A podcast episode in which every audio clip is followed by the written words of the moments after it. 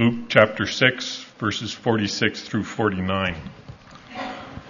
If you want to follow along in the Pew Bible, you'll find it on page 730 in the Pew Bible. So Luke 6, 46 to 49. Why do you call me Lord, Lord, and do not do what I say? I will show you what he is like uh, who comes to me and hears my word and puts them into practice. He is like a man building a house who dug down deep and laid the foundation on rock. When a flood came, the torrent struck that house, but could not shake it because it was well built. But the one who hears my words and does not put them into practice is like a man who built a house on the ground without a foundation. The moment the torrent struck that house, it collapsed, and its destruction was complete. If you're like me, and I think in this case you would be, when those you love struggle, it hurts.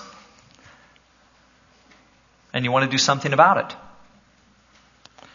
If a loved one is sick, you want to do what you can to help.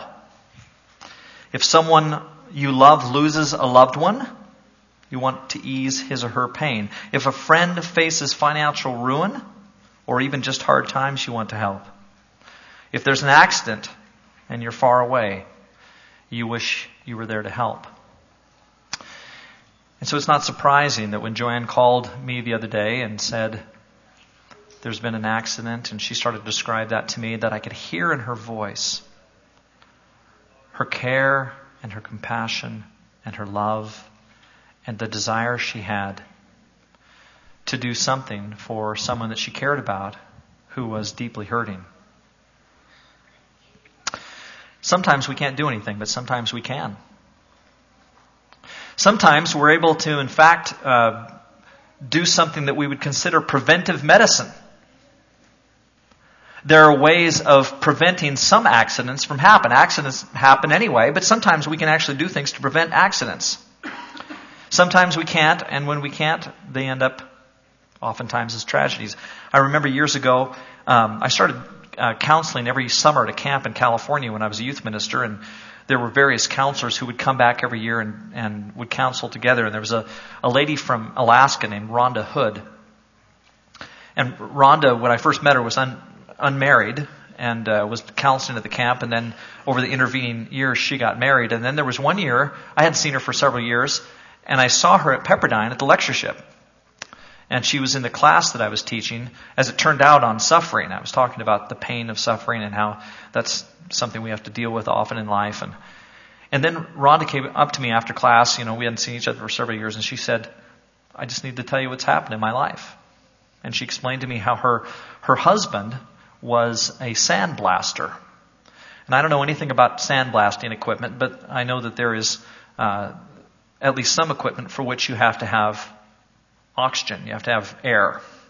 And there's, so there's a regulator and those kind of things that provide the person who's doing the sandblasting um, oxygen while he's working. And she explained to me that not long ago, her husband had gotten up early in the morning, unusually early in the morning, and had gone to work and started doing sandblasting.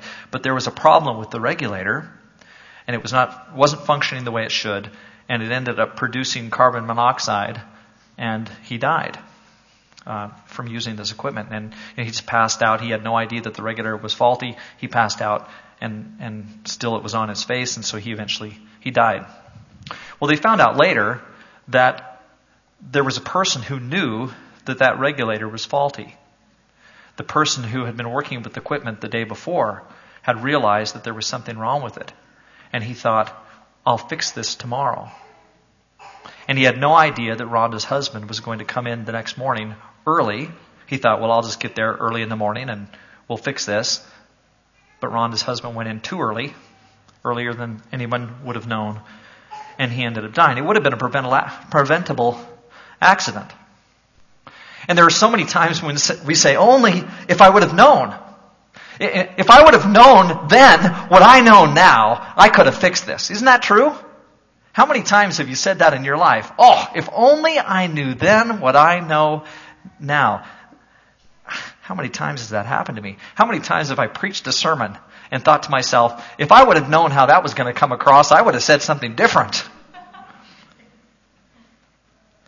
Well, this morning is kind of like that in a sense. Um, I'm feeling this morning like there's no room for kidding around. I'm feeling this morning like I, I just want the Word of God to speak and for us to hear it without any soft pedaling. Uh, there are times when a more direct approach needs to be taken. And maybe today is such a day just because of the text that we're reading. And, and here's, it's not just the text that we're reading, it's also the experiences in my own life that I'm thinking about. You know, Robin and I, are close to a family whose daughter has been going through drug abuse recovery for over two years. She's a young lady, same age as our son Ryan. And for two years, she's been going through drug rehabilitation. And that's a tragedy. Robin and I are close to a family whose son has been going through drug abuse recovery himself for two years. He again is about the same age as our son Adam. In fact, they were in school together.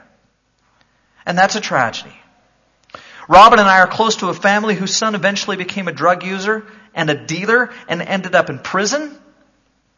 In addition to all of that, he has completely thrown away his faith. He's now out of prison. He's actually starting to make a life for himself. Total atheist, however. And that's a tragedy.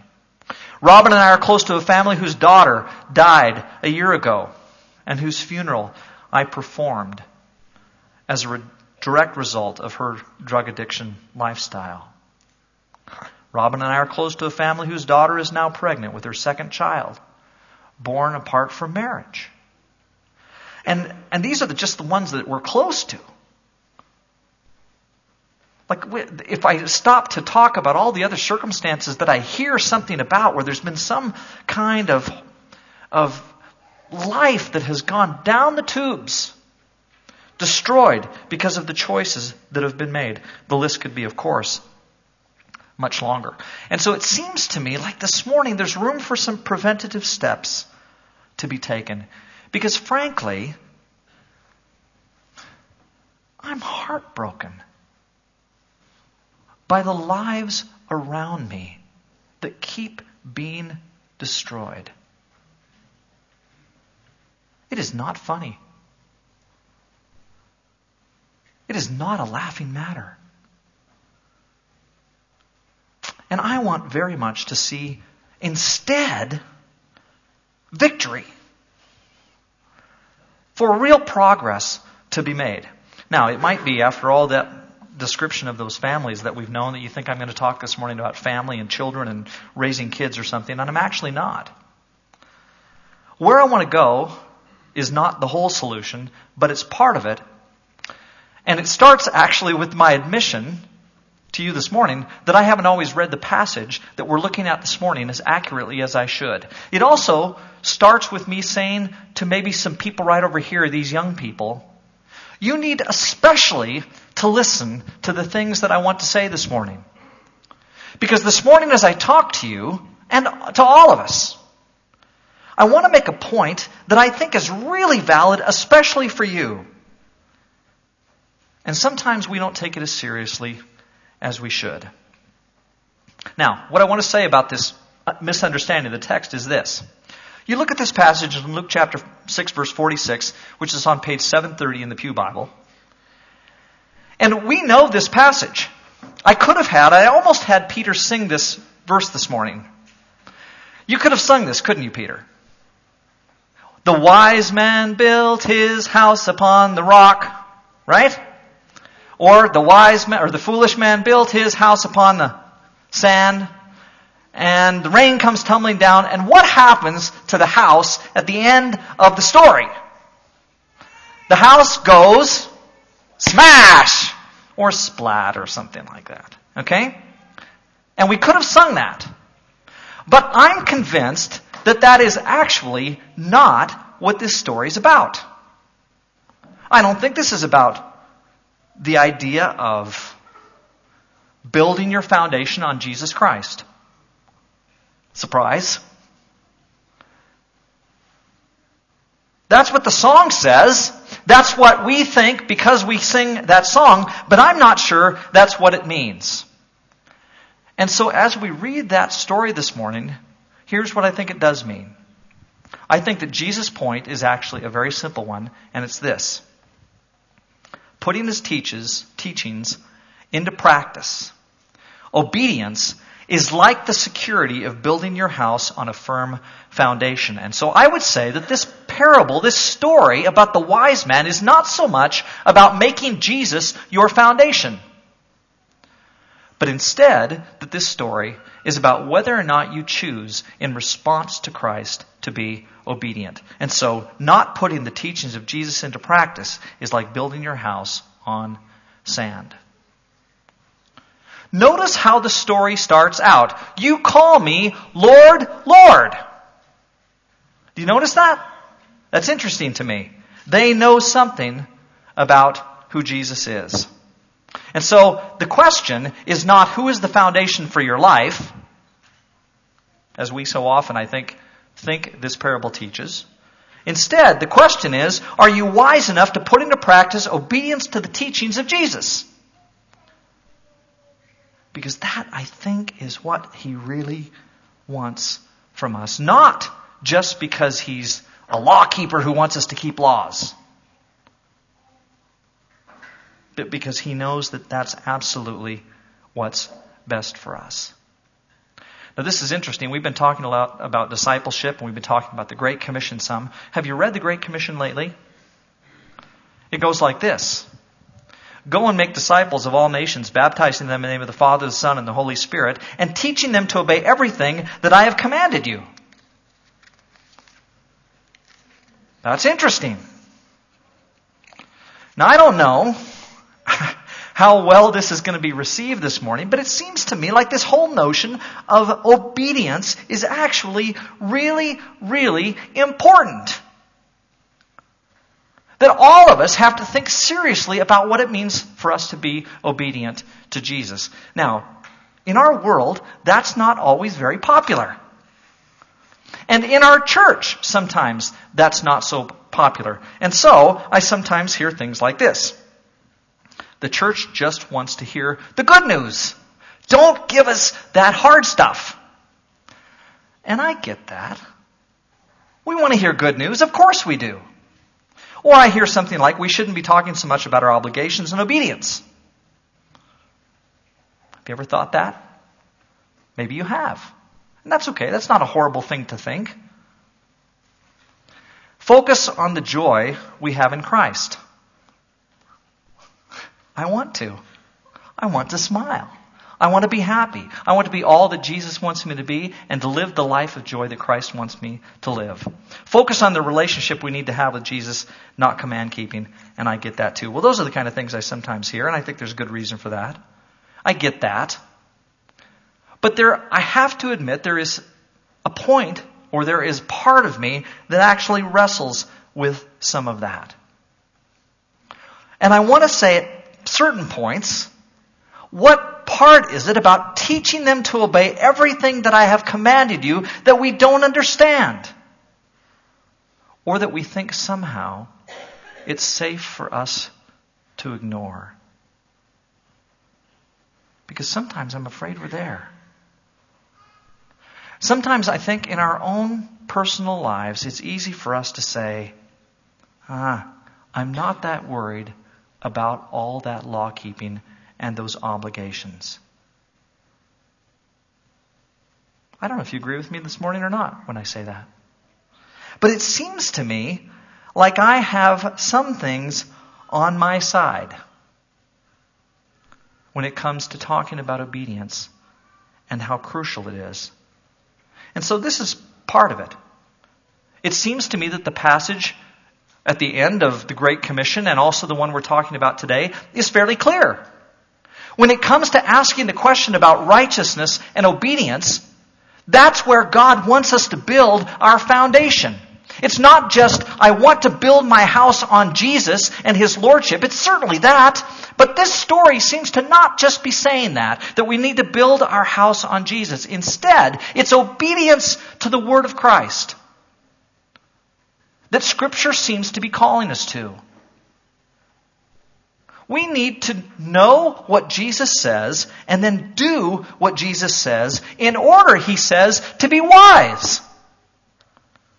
And to do something else perhaps then is not wise. And so the first thing it just I, I want to say is that Scripture teaches this. Scripture says that obedience is part of the package, and in fact, a major part of the package. Can you imagine if we read the Great Commission? Let me back up to that. Go and make disciples of all nations, baptizing them in the name of the Father, the Son, and the Holy Spirit. What if we just said, well, that's not important, that, that part about baptizing them or teaching them? It's not that important, that stuff about the Father, Son, and Holy Spirit. All of you, if I said that on a Sunday morning, you would all go, What are you doing with the Scriptures? That doesn't work. You can't do that. And I think then that the part about teaching them to obey everything I've commanded you also has to be in there if we're going to be true to the Scriptures. In fact, part of the reason why I'm kind of teaching on this this morning is because I recognize the call, the obligation that I have as an evangelist and a preacher to teach the whole counsel of God. Like it'd be so easy for me to ignore the part about obedience. But the moment that I ignore that, I'm no longer true to the Word of Christ. I'm no longer true to the Word of God. And neither are we in our lives when that ceases to be important for us. And so it seems to me like that's something we need to do. A second thing that really points me in that direction, and I think this is so evident, but, but sometimes we lose it, and that is that obedience is actually good news, not bad. Isn't that the case? Like, why does obedience have to be thought of as bad news? It can actually be good news, great news. The fact that somebody is being what God wants them to be. Jesus appears to have thought it very positive teaching. He equates obedience in the parable about the houses built on the foundations, he equates them directly with wisdom. And he says, The person who is obedient to my word is wise. He calls wisdom and building your house on that foundation, I think, a good thing. And in fact, I think there's something profound about the freedom that comes with genuine obedience. We've all heard it said many times, and I think it's true. As parents, your kids want actually to be disciplined. You ever heard that? Your kids actually want to be disciplined. Now, I wrestle with that one. I probably, if I was a little kid and you came to me and said, My father uses corporal punishment. And do I really want that corporal punishment? Do I, am I really longing for this kind of discipline? Most kids, I think, would probably say no. I'm not very interested in that. But if you ask them whether or not the relationship they, that they have with their parents is important to them, do they want parents who will actually guide them and teach them and lead them and sometimes require from them obedience? If those kids were mature enough and able to, I think they would say, Oh, yeah, I do need it. I have to have that. And I do think that there are times when teenagers ask their parents for permission to do something, and deep inside somewhere, and I may, maybe it's deep, they long for their parents to say no. Because I think obedience is in that case actually good news. And the freedom that comes with being obedient to God, I think, is great news. The, the freedom that I feel as an individual when I know that I'm being obedient to God the way that He wants is an incredibly uplifting, encouraging kind of event in my life. That's not oppression. I don't ever feel like God is beating me down. God is my enemy. He wants me to be miserable. He requires of me obedience because he wants to kill all my fun? Of course not. My relationship with him is alive when I'm being obedient before him. When I say, Yes, God, I want to do your will, and I do it, oh, what a freeing, blessed experience that is in my life. And so obedience, I think, is not good, is not bad news, but in fact is good news a blessing from God. And then I would say this obedience is directly connected to relationship with Christ.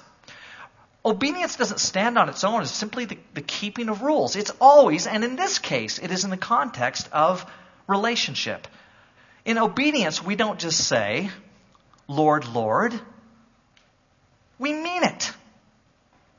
It's interesting again that he says, You say, Lord, Lord to me. The, they knew who he was. The problem was they didn't have the relationship with him that they need to have in order for that obedience to come out in saying, Lord, Lord, you are indeed my Lord. And when I see you as my Lord, and, and, we have that relationship where you're my Lord and I'm your child, obedience flows out of that relationship. It's absolutely a relationship grounded thing. We know Him as Lord. And because we know Him as Lord, that fosters obedience within us. And we relate to Him as Lord. And it brings out relationship and, and therefore obedience within us. So we follow Him as Lord because of that relationship and then our be- obedience is not to a law, but to our Lord with whom we share relationship. And I think that's so true. And that's exactly, again, what this teaches. Our obedience is not to a law, our obedience is to a Lord with whom we have relationship. And then God's call to us to be obedient is nothing less than an act of grace. You know, that's the accusation. If you preach obedience, then you must be legalistic. If you call for righteousness, you must not be full of grace. There must be judgment there. And I would say exactly the opposite is the case. What could God do to us if He wasn't gracious? What would life be in our relationship with God if He didn't choose to be filled with grace when He looks at us? Isn't His call of obedience to us part of the, the, core of our relationship? where He calls out of us something that He knows is a great blessing, where He requires yes, but participates with us in something that will encourage us and lift us up. And isn't that, in fact, a grace filled act when He says, Here are my clear expectations about what I want from you and your life? I find that, rather than judgmental, life giving. I find there the opportunity for real grace to come into my life when God says, I choose not to destroy you. Instead, I want to give you a way to live in relationship with me that will allow us to have the kind of relationship and for you to be the kind of person that I have created you to be. That is a grace filled act on God's part. And so rather than supposing that obedience is something harsh, something negative. I think it's grace filled. I think it's grounded in relationship. I think it's something that we absolutely need in order for us to be what God wants us to be. And so, if the preacher calls us to obedience, if he says to our young people, disobedience is not worth it, you dare not play the world's game, the stakes are too high. If he says to them, take your parents' instruction with seriousness, don't even flirt with the path that leads to destruction.